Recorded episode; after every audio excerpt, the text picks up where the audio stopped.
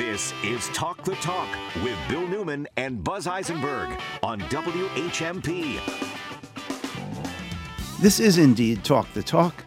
Happy New Year and welcome to the show. I'm Bill Newman. And I'm Buzz Eisenberg. Happy New Year to you, Bill Newman. Well, thank you very much. And to you, Dan Torres.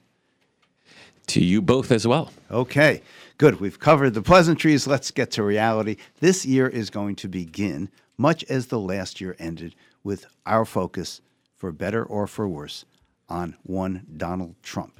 And we have with us in the studio attorney John Pucci because we think we need to take a long, hard look at what is apt to happen to Donald Trump in 2024. Uh, Bill, I can't think of a better way to start the year than John Pucci. Oh, I could think of a few, but we're gonna we're gonna we're gonna move right along here nonetheless. Okay, a little fun at John Pucci's expense. I I'm apologize. with Buzz on that. John Pucci, of course, is a former uh, U.S. attorney who's head of the U.S. Attorney's Office here in Springfield, and for many years has been a white collar defense attorney as well, a partner in Bulkley Richardson, the Western Massachusetts law firm. John, what is the status of the cases against Donald Trump, and how do you expect them to turn out, and when? well, let me say that what's happened in the last week uh, has has changed the framework and environment and the layout of the cases. So let me start with what happened last week, which was the Attorney General in the state of Maine decided that Trump couldn't be on the primary ballot, which is coming up for the Maine uh, Republican primary for president. And that, together with the Colorado Supreme Court opinion, which knocked him off the ballot in Colorado for the primary there, those two cases together are going to hit the Supreme Court fast. And I think they're jumping the line of all the other cases that are awaiting him out there. So, what's awaiting is, of course, the insurrection case. It's in the D.C. Court of Appeals. Uh, the, the, the trial court process is stayed by the trial court judge. It's still set for trial in March. There's Mar-a-Lago, which is wandering around out there in the netherworld for a trial in May. And there's the Atlanta criminal cases, which are way out there and unscheduled um, for maybe later this year. It's uncertain, but all those cases have been percolating in different ways. But this now, this 14th Amendment issue, which is an odd issue, unexplored in American history, is now jumping the line and it's going to get to the Supreme Court. And the Supreme Court's going to have to decide whether or not Trump, under the 14th Amendment, is prohibited, prohibited from becoming, running for and being elected president of the United States. Okay, two quick comments, John Pucci. One is we shouldn't forget that there is actually another case pending against Trump, which is the New York indictments for having paid bribes to, to a porn star to uh, obviate his political problems with that issue. That case is still, it's not even percolating, it's just there. It's become a footnote, Bill. Yes, it is. But I know you're a fine, very refined reader of all things legal, so it is a, it is in existence. Uh, Michael, in in that in that regard, I'll I digress into the area of gossip to say it was revealed last week that Michael Cohen had personally submitted case. Now he's a lawyer. Remember, he was a lawyer. he was a lawyer, yeah. He submitted case law in a civil case he has against Trump, which was generated through AI, artificial intelligence, which was imaginary cases that didn't exist. And the best part of it is when he was asked about it, he agreed. He had done the research, he had given it to his lawyer, and it was his lawyer's fault for not finding that the cases didn't exist. So Well, he ratted out his own lawyer. Well, there's some truth to all that. Michael Cohen should not have done what he did, and his lawyer should not have submitted cases that don't exist to a court. After all, when you sign a pleading, a piece of paper for a court as a lawyer, you are saying that this is being, you are saying under the rules, you are certifying that this is done in good faith and with appropriate legal and professional uh, in, uh, uh, devotion to that piece of paper and what it says. Well, that's fine to say that, but lawyers forever have been citing cases for things they didn't stand for. So it's a fine line. Let's just move on. Okay. Well, let's look at the difference, if we could, for a moment, between the Colorado case and the Maine case. It seems to me that the Maine case, which keeps uh, the Maine decision by the Secretary of State in Maine, which takes uh, Trump off the Republican primary ballot for the time being, because it's going to be challenged in Maine's courts as well, is a that is a much weaker case against Donald Trump than the Colorado case. There was no trial; it was a decision by one person based on publicly available information. Uh, Trump did not have the due process rights to cross examine witnesses, to present evidence, to make arguments, and so on. In Colorado, there was, in fact, a trial, five day trial, and due process was given to Trump in that case. And so it seems to me that Colorado is a much more likely case to receive serious consideration uh, by the Supreme Court than the Maine case in its present status. What do you think? Well, I think that's right. I think the main the Colorado case is a better case, a more developed case for the Supreme Court to wrestle with and decide. There was a five day trial. Trump was a party to the case, so he had his chance to litigate. Uh, he didn't have that in Maine. Uh, it was an administrative ruling essentially in Maine on the ballot. Um, so it's it's ripe for review. The record is developed below in the appeals court in Colorado. It was a four to three decision. It was a close decision, um, but it's ripe for review, and it's a better case for the Supreme Court to examine. It's the same issue, however, and that is the Fourteenth Amendment and whether it applies to what happened. Well, it's sort of the same issue, John. It's sort of not the same. It's the same issue. Yes. What does uh, uh, the third article of Article 14 of the United States Constitution mean? We'll read it in just a second. That said, it's a different issue because Trump can argue in the Maine case, I was denied due process. And if ever there were a situation where a person is denied due process, it's someone who is a serious candidate for president being uh, eliminated from that possibility. Uh, and I think that's his best argument with Maine, and probably one of his arguments with regard to Colorado as well. You, do you, we both are sitting here with our const, uh, Constitution and Buzz too, copy of the Constitution of the United States. Do you want to read the relevant parts of the third section of Article 14? It would be my pleasure. Oh, please. So, just to put this in right context, this was enacted after the Civil War. And that comes into play, and it's very, very important to remember what preceded this amendment to the Constitution. It's not a statute, it's an amendment to the Constitution, the fundamental framework of our government. And it was enacted after the Civil War. And it says, I'm sorry, John. Why was it enacted? Well, it was enacted. Can I read this first? Okay. I have two masters here? Uh, let's move right along. Let's let's hear. So it was enacted. And now we have the Fourteenth Amendment. Is it was enacted, Buzz, historically to pre- to to prevent the Southerners who were now back in the United States to electing uh, Congress people who would then hector the whole process and maybe create havoc.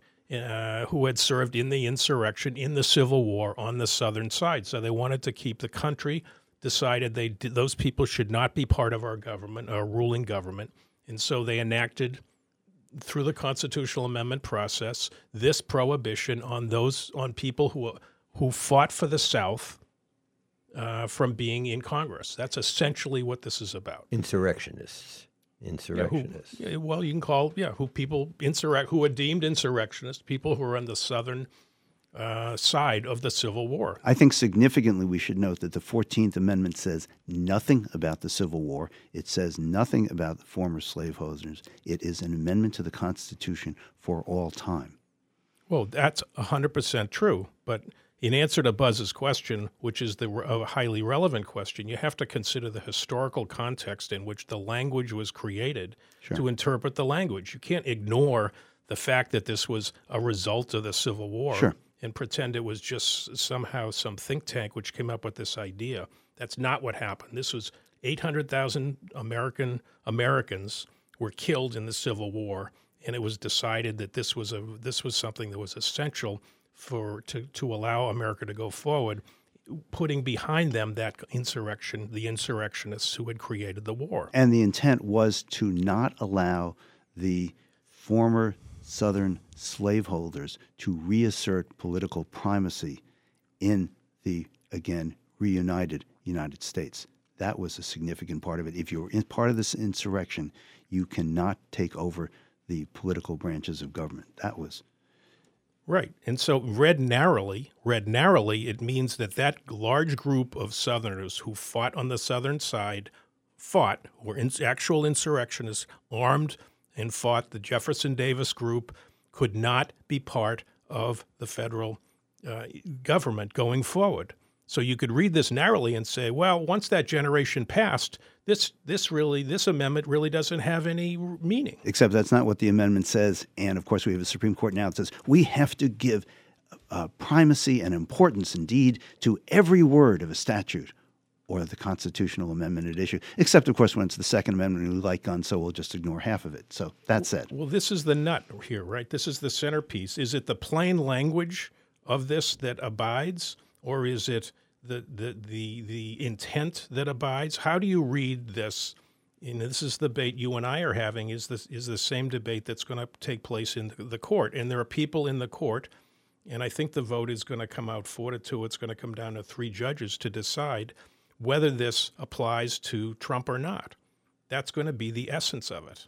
Yeah, I, I want you to read it. I, I also want to say that I don't think this is actually more complicated than the Supreme Court saying, how do we want this to come out? And then we'll re- reverse engineer the decision to get to the words that will get us to the result that we want. Let's hear the 14th Amendment. So it says no person shall be a senator or representative in Congress or elector of president and vice president. And here's the, the key sentence it's the phrase or hold any office, civil or military, under the United States. And it goes on who had engaged in insurrection or rebellion against the United States or given aid to the, the enemies thereof. That's the, the beginning. The, the, the, that's the beginning of the Fourteenth Amendment, and it there's an argument at least that it clearly applies to Trump. Any office, it applies to him taking any office, any office, unlimited, civil, which could be the presidency, or military, could be the commander in chief. So, on two different prongs of the 14th Amendment, you can ably argue that Trump is precluded from any office, and specifically a civil or military office, and the presidency is both of them. So, you can argue on the plain language of this that he's out. And the Supreme Court of Colorado got it right, and he's precluded by the, the 14th Amendment. Now, there's an escape clause here at the end, which is kind of interesting and not something people talk about. But the last sentence says, but Congress may, by a vote of two thirds of each House, remove such disability. So the Supreme Court of the United States could conceivably, I'm not suggesting this is going to happen, could conceivably say it applies, he's out. Trump can't be on the ballot, he can't be the president. In the Colorado decision's the right decision. And then Congress could come in and, by a two thirds vote, remove that disability. Unlikely, but they could have put, Congress could have put Jefferson Davis back in, in the presidency of the United States under that last clause if they wanted to.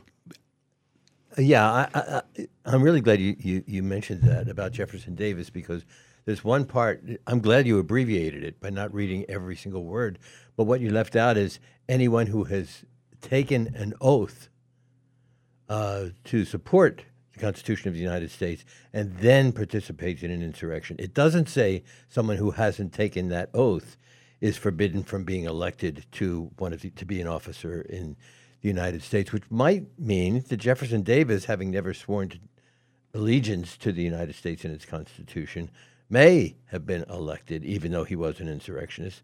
But in my view, Donald Trump, who took an oath to support the Constitution and then was an insur- insurrectionist, would be banned. Did you hear me, United States uh, Supreme Court? Uh, let, let, let, me get to the nub of this, if I might. Who decides, in your view of the law and the Constitution, John Pucci, who decides if Trump is an insurrectionist? Does every Secretary of State get to decide for their state, or every election body in an individual state get to decide? Does there not have to be a uh, criminal conviction? Some say there ha- there must be, but you can't. Otherwise, it's just a willy nilly, up for grabs kind of deci- uh, ad hoc decision making. Who decides? Well, it's going to be Colorado Supreme Court has made that decision. They've determined that he committed insurrection or rebellion against the United States, and that's the stand. That's what they're going to have to decide whether that was justified whether that was appropriate, whether they adopt that or not, on the facts that were before the Colorado Supreme Court. So, in that five day trial that Donald Trump participated in, he resisted on all counts the theory that this applied to him and that there was even an insurrection or rebellion.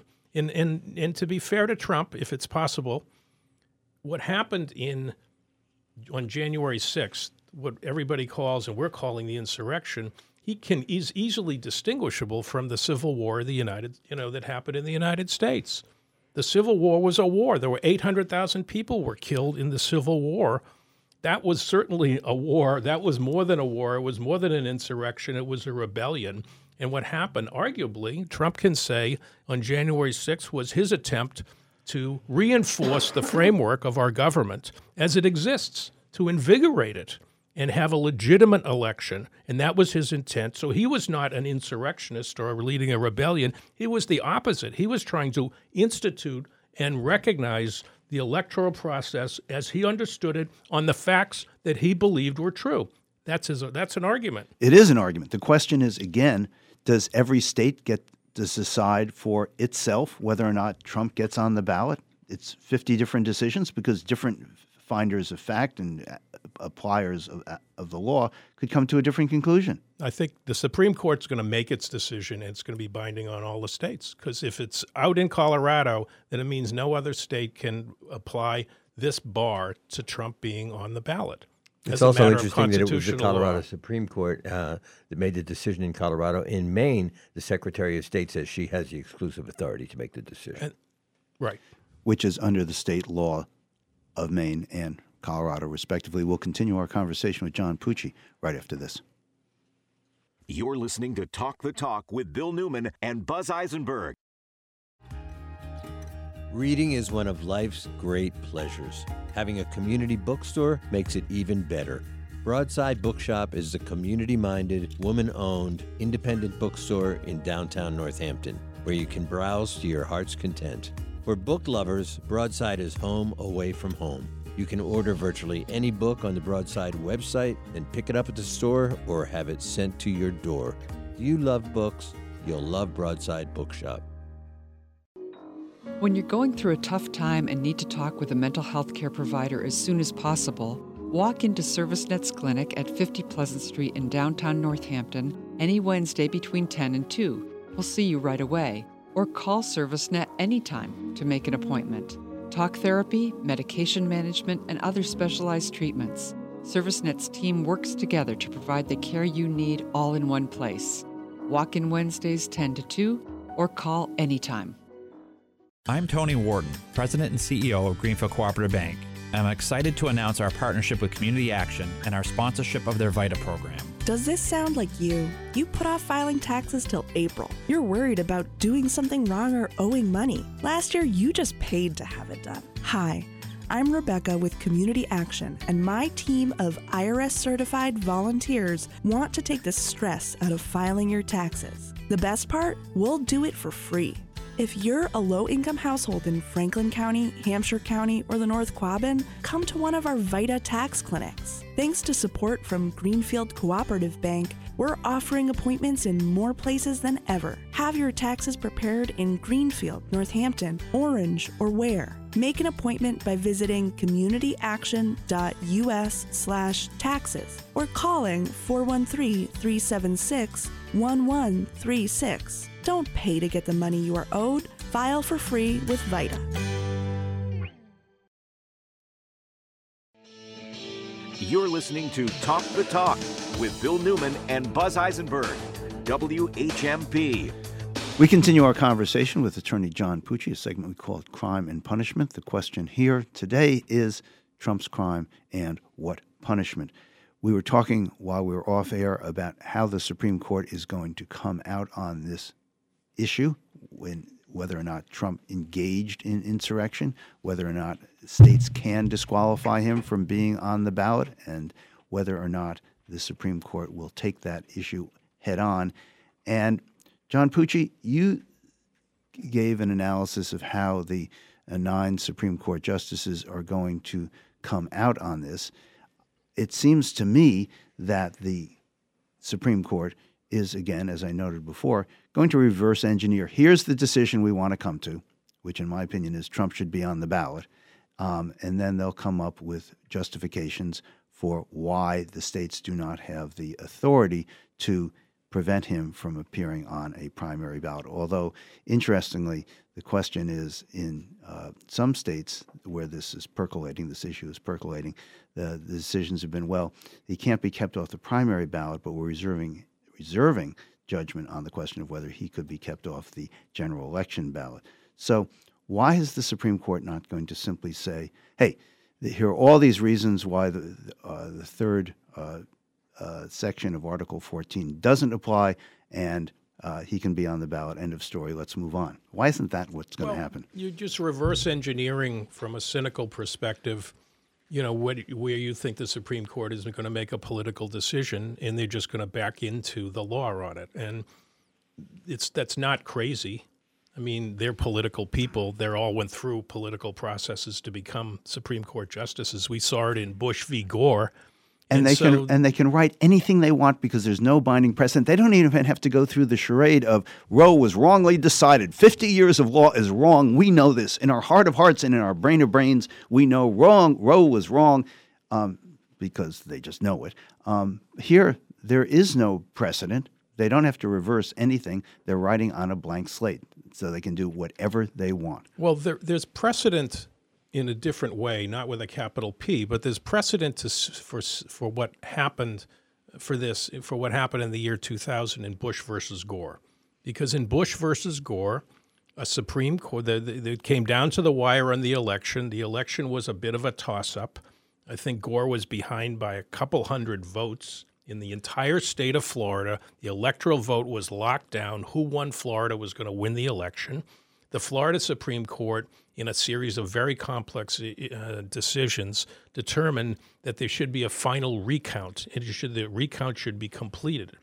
And that was appealed to the Supreme Court of the United States. And within three days, three days, the Supreme Court took the case, granted a stay uh, uh, of the electoral counting process. They stopped the recount. They They stopped- stopped the recount by issuing a stay, and the time ran out to have the recount. And at that moment in time, Bush was ahead by 200 votes, and Bush became president. So they jumped in with both feet, five to four decision, and decided and handed the presidency to George Bush. And the history is what it is. And your comment, John Pucci, I think proves my point, which is the Supreme Court in that decision said, here it is. Bush, you're the president. Uh, we're going to invent a new legal theory that makes you the president, having to do with uh, equal protection and voting. And then they say, but never cite this case to us ever again.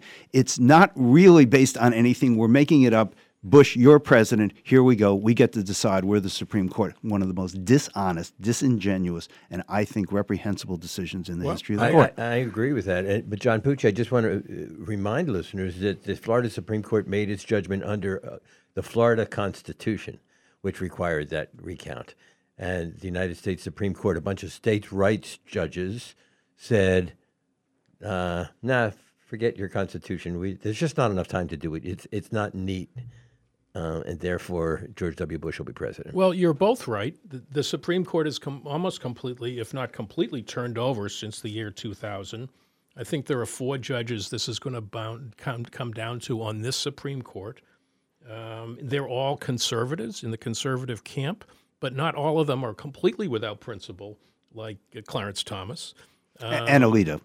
and Alito. Those, forget those people. I mean, you, there's no point even inviting them to the party to have the discussion with. Don't have them on your show. You know what they're going to say. but but Roberts, I think, is a genuine. Uh, you know, is has has some integrity. It's been a war for him. I think Gorsuch is an independent.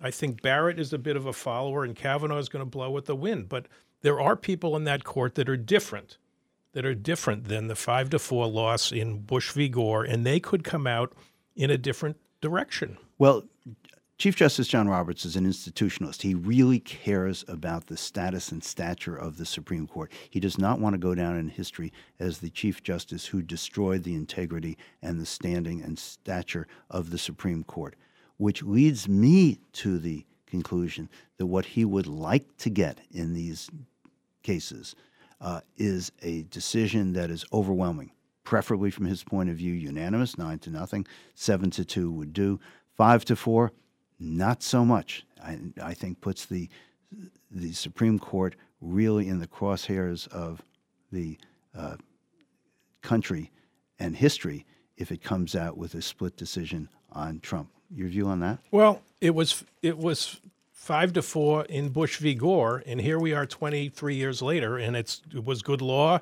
Bush was president. We had the Iraq War. I mean, the world could be a very different place today if it was Gore, not Bush president. But history has evolved, and this is where we're at. There's another case I would, to your point about unanimity, the value of unanimity in a powerful case, not a split decision here, is the Nixon case on the tapes. The Supreme Court voted nine to nothing, nine to nothing to force Richard Nixon to produce the tapes that uh, implicated him and led to his in the criminal behavior that led to his losing the office and ultimately being pardoned and removed. But that nine to nothing decision was a resounding decision that had tremendous impact and value for invigorating the constitutional order we have in the United States. A five to four decision here will be a decision that'll abide, but it won't settle in the same way. It just won't do that. But you got to take what you can get. It's nine people is an odd number for a reason. If if if Trump's out five to four, I don't think anyone in this room is going to regret that it was only a five to four. They're going to be happy that it went the way that they think it should go, me included. You really think that's possible? I find it almost unimaginable that this Supreme Court is going to keep Donald Trump off the ballot in any state. We'll find out. And we'll leave it there. We have been speaking with attorney John Pucci. We really appreciate his insights on this segment, Crime and Punishment. Thank you, attorney John Pucci. Really, really helpful to have your views today. And Happy New Year. Thanks for being here, and Happy New Year to you.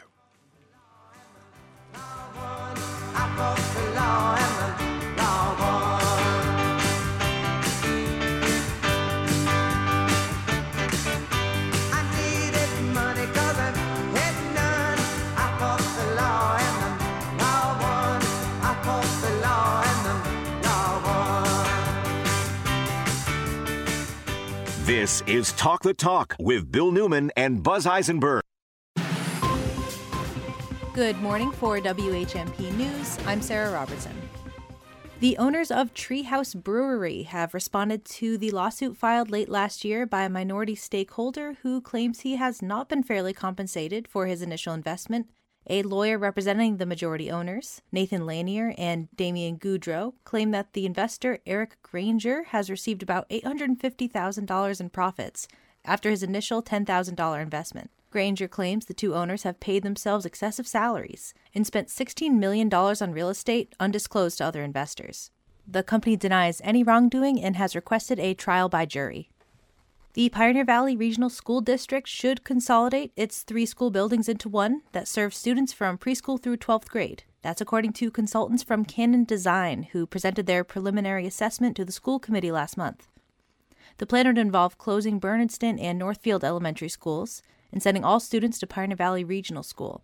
A student representative at the meeting indicated that many students are in support of the consolidation, the Greenfield Recorder reported but a community survey last fall indicated that many people would prefer to see the schools stay open. A full report outlining the consultant's findings is expected to be released in January. Holyoke City Councilors will consider an order at tonight's meeting to place a temporary moratorium on new cannabis retail businesses.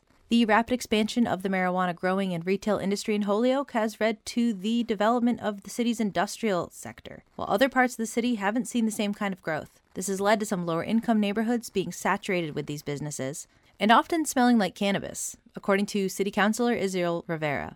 An ordinance proposed by Rivera would temporarily halt the opening of any new cannabis businesses until the council can consider zoning changes that may allow for retail businesses to open in other parts of the city. The City Council meets tonight at 7 p.m. The Western Mass Business Show with local dynamo Tara Brewster, Saturdays at 11 and Sundays at 2, only on WHMP. Brought to you by Business West. The vital business news in Western Mass is in Business West. The Western Mass Business Show with Tara Brewster, WHMP.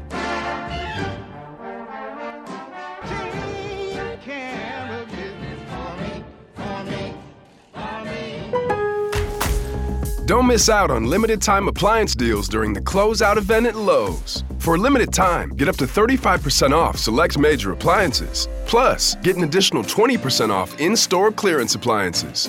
Hurry, these deals are too good to last long. Shop in store or online today because Lowe's knows deals. Lowe's knows home improvement. Valid 12 28 23 through 1 3 24. Selection varies by location while supplies last. See Lowe's.com for details. This holiday season, Capital One reminds you to give yourself the gift of 1.5% cash back with the Capital One Quicksilver Card. Can I earn 1.5% cash back on birds? Birds? What if you sent your true love two turtle doves plus a partridge in a pear tree? Sure, but why would anyone want that? The song was very convincing. Earn 1.5% cash back on all your holiday purchases with the Capital One Quicksilver Card. What's in your wallet? Terms apply. See CapitalOne.com for details. Get takeout? Save 30%. Get candles? Or hit the links? Save 30%. Dog grooming, outdoor recreation, burritos? Save 30%. The Shop 30 store. Full value gift certificates to local restaurants and merchants, plus tickets and events. Just click, print, and save 30% on the stuff you were gonna buy anyway. The Shop 30 store. Open right now at WHMP.com.